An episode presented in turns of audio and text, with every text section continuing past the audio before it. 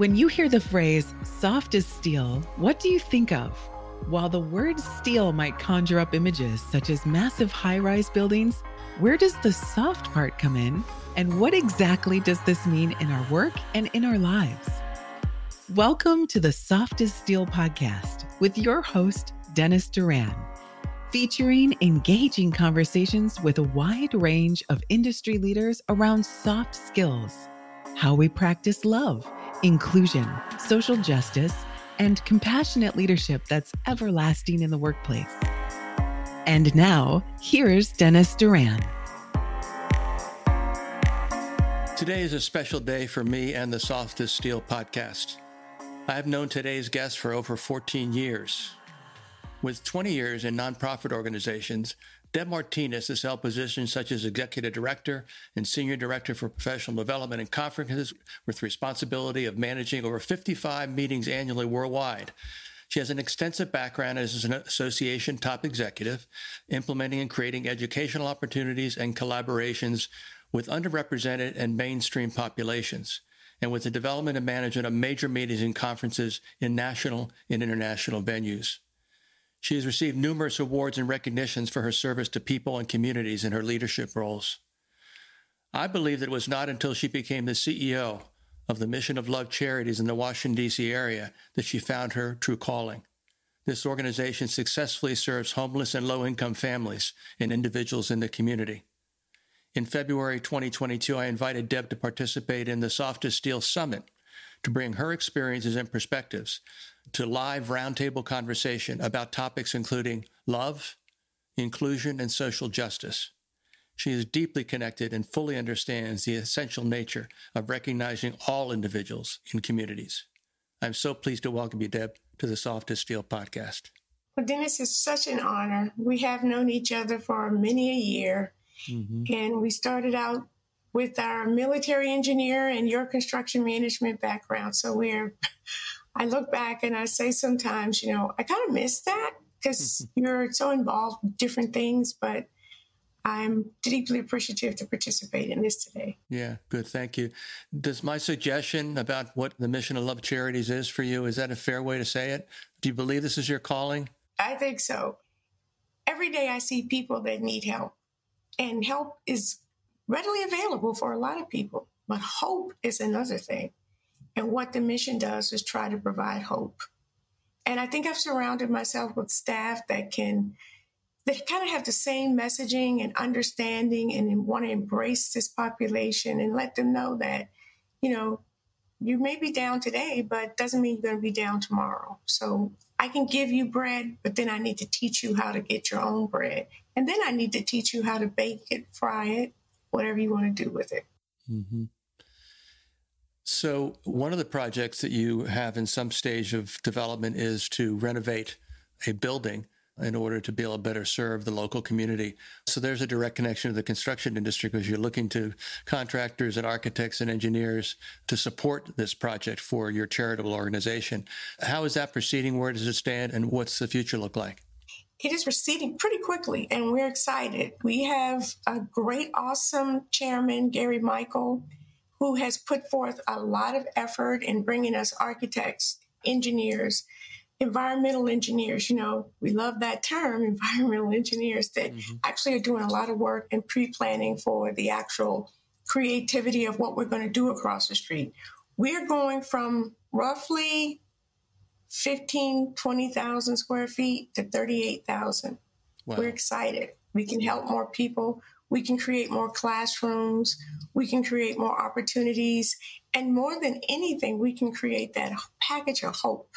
Yeah. And we're going to have not only mental health capacity, we're going to have education from OSHA training to water municipality training to CNA, GNA nursing, meeting planning, ESL, you know, English as a second language. We're going to do all kinds of things. And the one thing that we're really, really happy about is that we're going to put some programs that will be able to help kids. And I'm excited about that. That's terrific. The name of the organization says Mission of Love. You were in the summit where we spent a whole hour talking about what love is all about. Um, what what is it for you? What does it mean for you? It means to me providing a blessing to someone who may not have that everyday good morning. Mm-hmm. Um, I'm fortunate. I have a beautiful family, a lovely husband, wonderful children. Everybody doesn't have that. But if I've been so blessed that I could pass that blessing on to someone else, I'm certainly going to do that. So love to me is just that. Yeah. And coming here and seeing the need as we have and, and others, my goal is to pr- provide people with that next step and to provide them with love. Yeah. Yeah. I may not can feed you every day what you want. I may not have the food that you want in house. I may not be able to give you the clothing, but I certainly can tell you to come back. I can give you that cup of coffee, give you a warm sandwich, and say, hey, I don't have it today. Come back on this day. Or you need this, I can help you with that, but you got to come back for the rest. Mm-hmm. And we've done a phenomenal, phenomenal job. We we're we're now having uh, intensive outpatient programs in which we're taking people off the street coming in. They come twice a week. We've got a doctor that's talking to them for two hours, and we're changing lives every day. People don't want to be on the street, and they don't want to be homeless in most cases. There are some that do, and we still take them in too and say, "Hey, here's a sandwich. Here's here's some hope. Tell us what you want to do." Because you can't make people change. You can only offer it to them. Right. Right, and they can't they can't change unless they want to. Correct. Yeah, yeah, and so you give you give them the pathway. They have to they have to walk down it. Exactly. Yeah, yeah. So uh, you one of the roundtables that you were involved. You were you were in in in, uh, in two of our roundtables. The one with regards to inclusion, and also the one where we, we talked about social justice. Um, and the combination of those two terms, you know, again, are are what your organization is all about. Um, the social justice piece extends to something that, that, that I know that you see in your day to day that is an issue not only in uh, in com- in communities in a very general and broad way, but also something which is it makes a direct connection uh, to an industry uh, that has an, an, an, exceeding amount of challenge around things like mental health, uh, addiction, suicide uh, and and all of the the terrible things that come with all of those. Um, what are your thoughts about how how we as communities are trying to help people w- within industries, just but people in general, uh, deal with the challenges associated with mental health, addiction, and suicide? So, you know, are three things there. The mental health component of it is just totally over everything that includes, you know, suicide, drug abuse, drug addiction, um, depression. You know, COVID brought a lot of that out, and you're beginning to see more and more. You know, uh, children suffering from anxiety. You see young adults suffering from anxieties. People don't want to go back into the office. And so, what we're seeing is that in this community, the need is greater than it was before. And it is extremely, extremely important that we give these people some ray of hope here and that we can bring in bring them here. And we have a licensed psychologists that will see them or a licensed clinical social worker. And if we don't start really looking at this and trying to figure out a plan to help with it we're going to be um, further behind the eight ball than we have ever been because we're seeing we're seeing this this disconnect as a result of COVID, the result of mental health, and it just like bombarded everybody. But then it just exploded, and that's why you see crime the way it is. You see these kids with a sense of you know they don't care. Um, but you also see the ray of light where you find two or three that say, well, you know, I want to come and volunteer, or what are you going to do for the summer? And so you, you know that messaging, a positive influence is there. You just have to find the conversation for the each individual because we're individuals. We're not, you can't put everybody in the same bucket. Yeah. Has the, um, it's kind of a change, in gears a little bit. Uh, uh, in the past year or so, there's been there there was uh, federal legislation passed to uh, to promote uh, and expand the, the, utilization of apprenticeship programs uh, in a, a, whole a whole the whole spectrum of of uh, society and industries. Um, have you have you have you been touched by that, or are you, are you in, in dialogue with folks who are involved with with apprenticeship programs? And, and absolutely, so, Yes, absolutely. So we have talked to the plumbers, the electricians, um, con- construction, you name it. We've been to their programs, talked to them, and it's a process for people to get into those apprenticeship programs. Mm-hmm. But the one thing I didn't know is that they have helper programs, and those helpers come in, they get somewhat that initiated into trying to get them into the uh, apprentice program, and they take that journey down. Okay, I'm going to come in. I'm going to start working as a helper. I'm going to learn what I need to learn. Then I'm going to try to sit for the apprentice program, uh, uh, you know, testing, yeah. and then I'm going to go to the next level. And I see that that's really helpful because while they're a, a helper, they're getting money, and that's what they need. Yeah. They need some kind of income. Yeah. And so then you take them to the next level. Okay, now I'm in a helper's position, but I'm learning how to do cement. I'm learning how to do concrete. I'm learning how to do elect- electrical work. Mm-hmm. So we see that. So I have to say the unions have been extremely, extremely good to me. Yeah, good. Good. That's very good to hear. And and and again, across the building trades, there's there's been some excellent work done. Uh, and uh, what you're referring to as a helper, uh, it's also it's also described as as being a pre-apprentice. Um, yes. And uh, and that's being utilized actively as a way to uh, draw uh, younger individuals into the trades, uh, regardless of e- economic status. Exactly, and that's our goal. We don't, you know, everyone doesn't want college. They don't mm-hmm. want that debt. And if you mm-hmm. have a skill and that skill is trained, you know what I'm saying? A skilled yes. trained worker can do can make as much as you know someone that's working in a mm-hmm. top executive level because Absolutely. of the need for those people to be able to be skill trained and to do the job. I, I have to say, the plumbers, the electrical, the um, concrete guys, the cement people, uh, they came over and really enlightened us and, and offered to, you know, help. The one problem, like most people have, is we have a transportation problem. How to get the client from here or their home or wherever they are to the facility. Right. So that's what we're working on now. How can we do that? Mm-hmm. Good, good. Because that, yeah. that facilitation takes away a, a, barrier that they have that they feel, well, you know, I'm not going to be able to go because I don't have transportation. But we're trying to make that barrier go away. Yeah. There, and, and, again, as you probably know, there are there are a number of programs also uh, that are targeting uh, trying to uh, uh increase the uh, success in recruiting women into the trades. specifically, so you have you basically have two two elements. To this one is specifically related to to women, and the other is is related to underrepresented populations. Uh, Correct. And, uh, and there's good and there's good work being done there. Uh, I'm glad. I'm sure people listening to, to this conversation will be glad to hear that uh, that you are successfully making connections with uh, with the institutions that can provide the opportunity for the helper or pre-apprentice uh, training and exposure to get them ready to be able to go through the process of being being being evaluated and interviewed and accepted into an apprenticeship program. Um, because again, as you as you well know, apprenticeship programs are programs that you are getting uh, the training and education in the in the trader uh, trader craft, uh, but you are also being paid uh, and on the payroll of a of a, a, contractor or other organization who who uh, utilizing you in your capacity as an apprentice.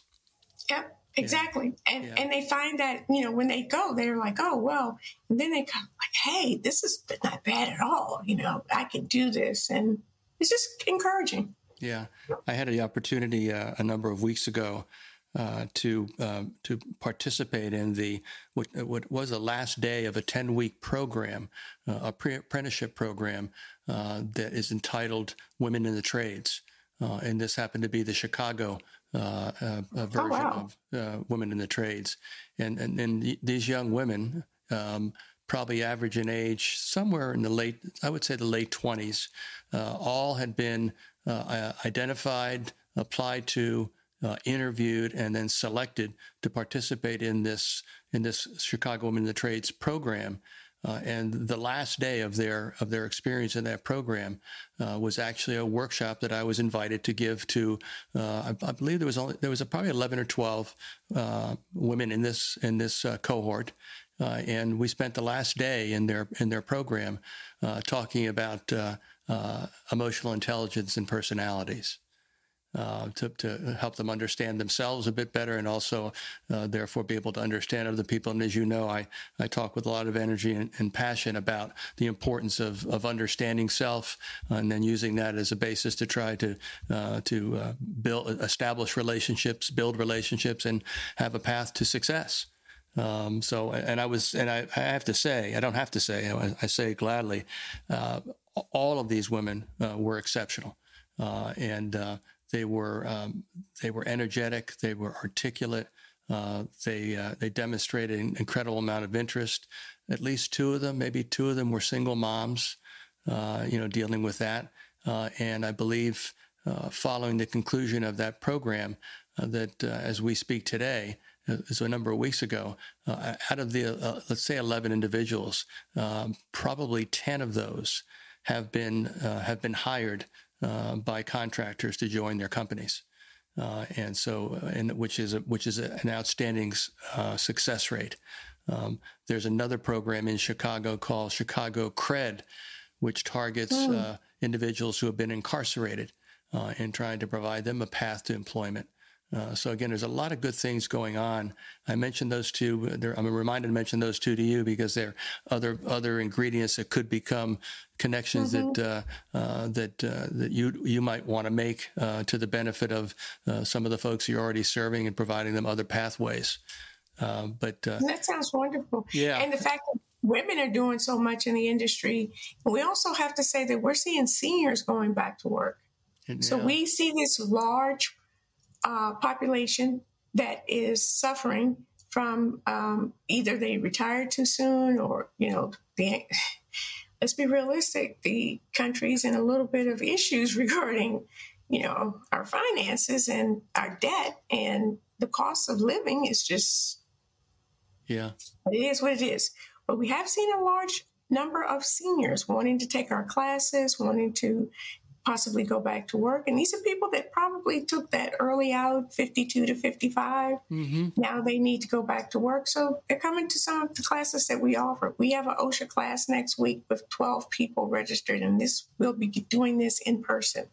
Good. So they'll be coming here and and we see that need. We see that need, you know, where people need to be trained to do different different things. Mm-hmm. So that's terrific. Um, I was looking at your at your core values, um, and I want to I want to visit for a, a, minute or two on, on on each of them. Your first core value is you, you say that all homeless, low income, and disadvantaged individuals and families deserve to live with dignity. Uh, certainly, that the, the, rings in my mind. That's that's that's about social justice. That's about inclusion. Um, uh, right. How, how do you how do you see that trending in a positive way, or do you, in terms of of, of the expectation that, that people should be treated with dignity?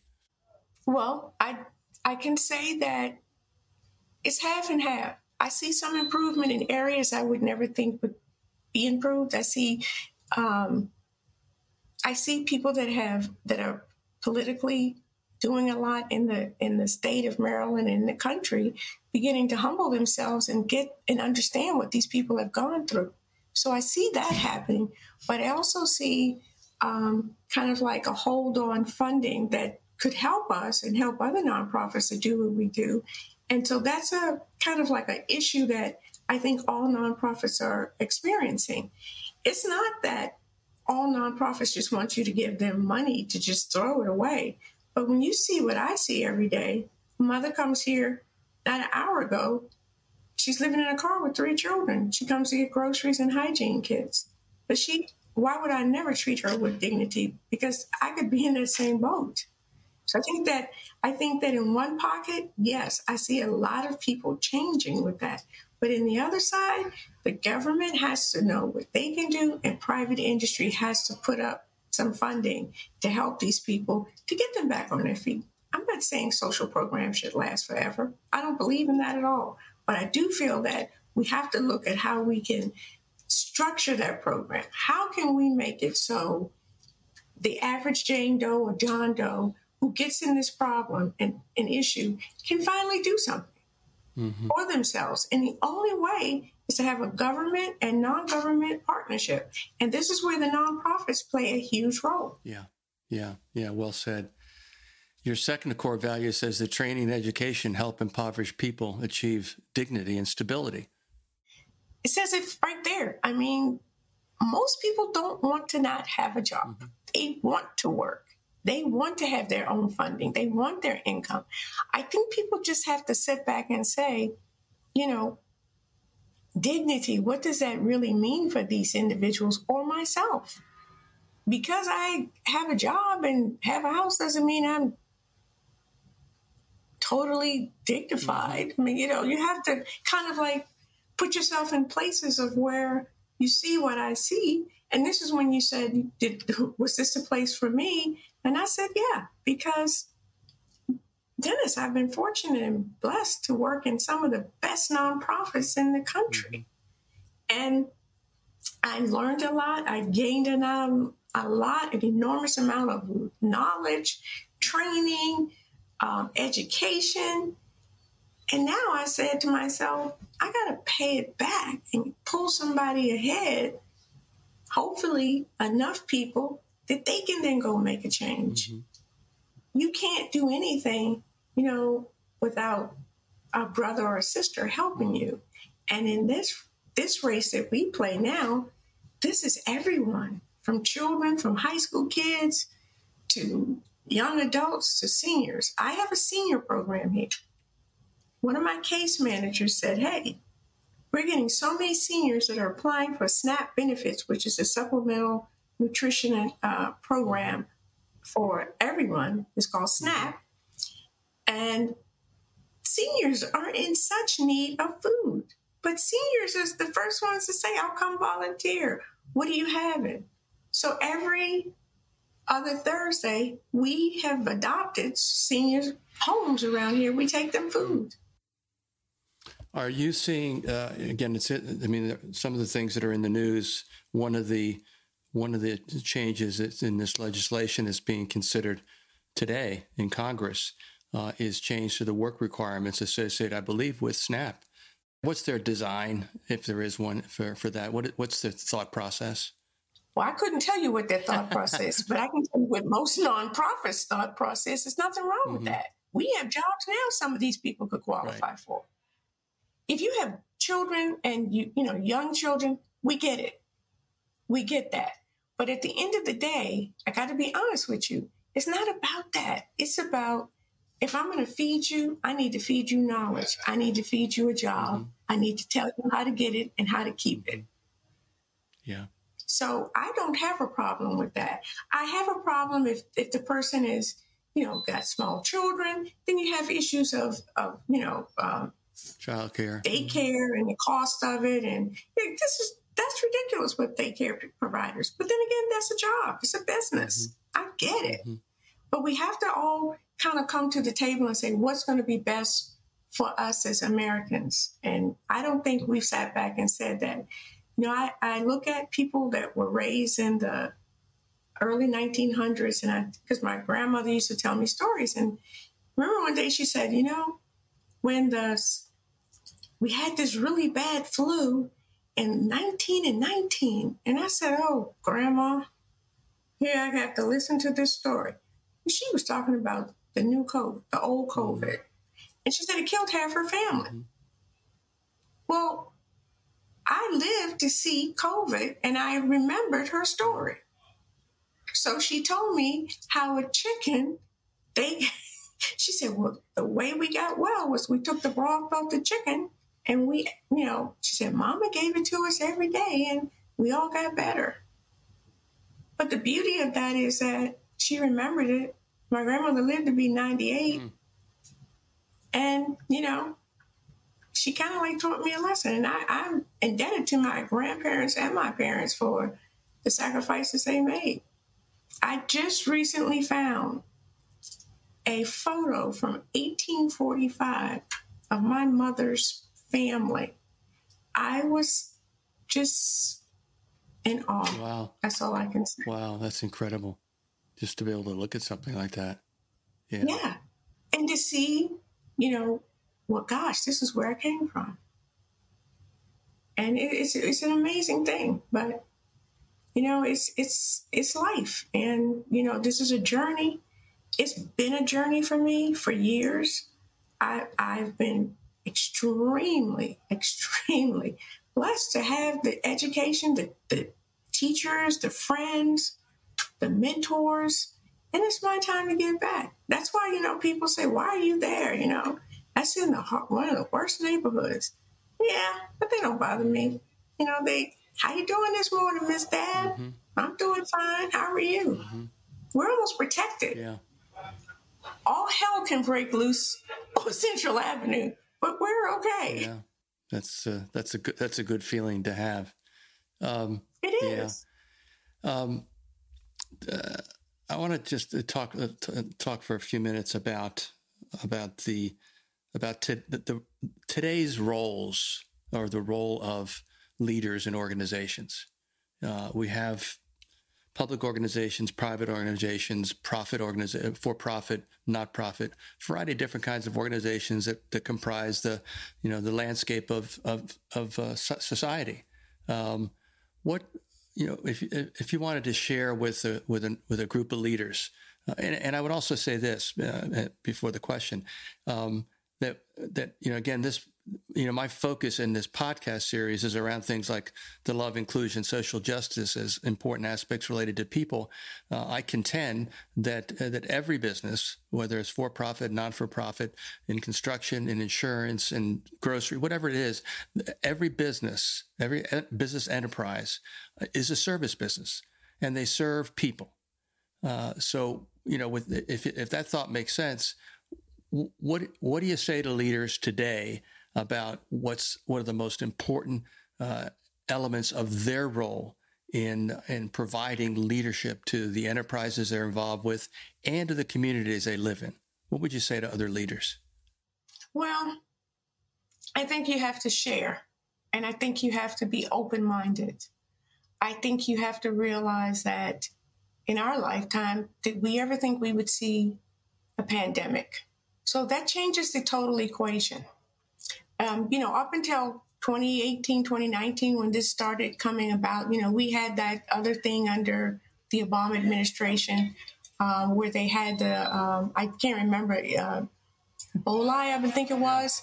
That did change a lot.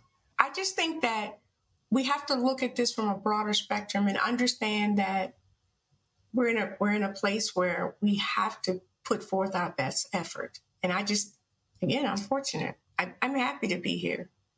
Yeah. I'm extremely happy to be here.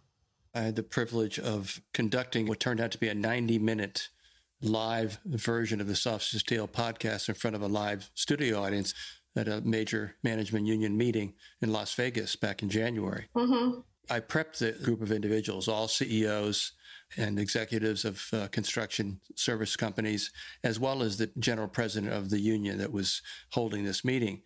And I gave them a heads up on a few questions that would be part of my conversation with them. And the first one was, how is love present in your life at work, at home, and in your community? And I asked each of them to respond to that. And the responses were interesting. If you ever get a minute, you can go and find that. And I've got the recordings of it. But the answers were interesting. I think your thoughts about the role of leaders today makes good sense.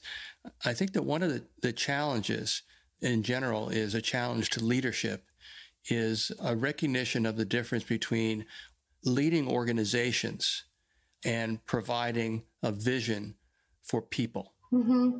And I think that you know what you do most certainly it's i'm sure it's part of your conversation on a day-to-day basis with your staff and certainly you know a driving aspect of the mission and that is that i have to make sure that i am providing in my words and my actions a picture of someone who has a path that we can follow that will produce better outcomes for individuals and for communities.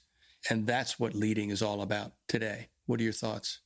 You're absolutely right. And my vision that I put on the table should never be a vision of what Deb thinks. It should be a community vision because I serve a community. I serve people that come from all walks of life even the people that work with me, who work for me, so to speak. This is a community And this is a partnership. I should not be the sole person of making every decision. At the end of the day, because of my expertise, yes, if it's something I think that would totally be on the wrong road, I'm going to say something.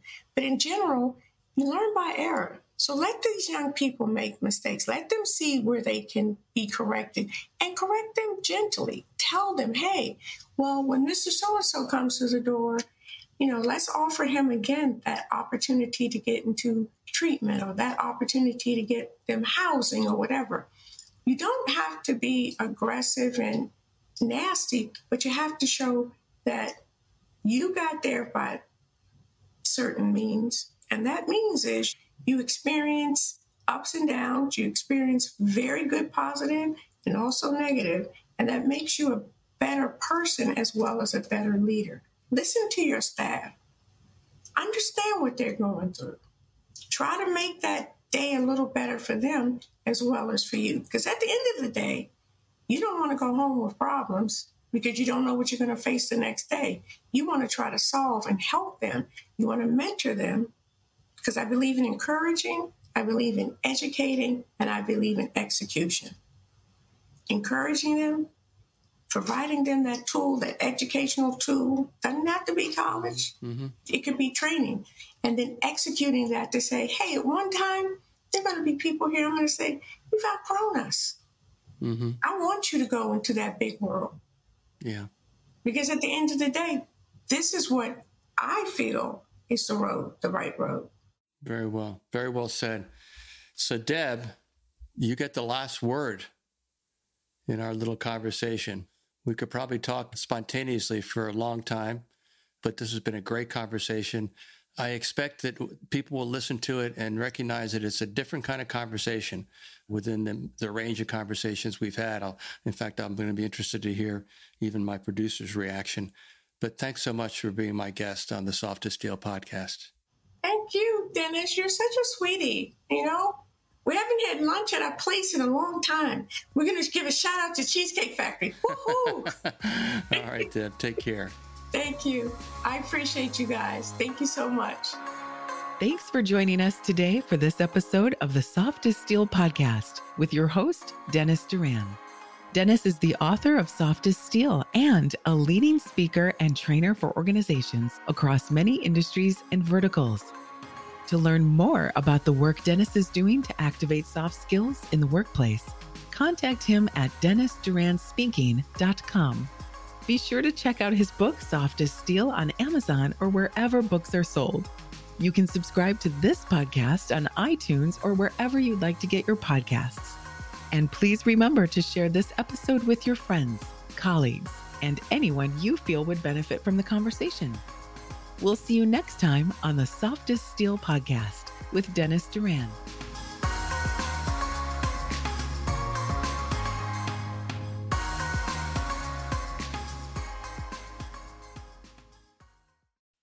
Produced by Audivita Studios. Connect your voice to the world.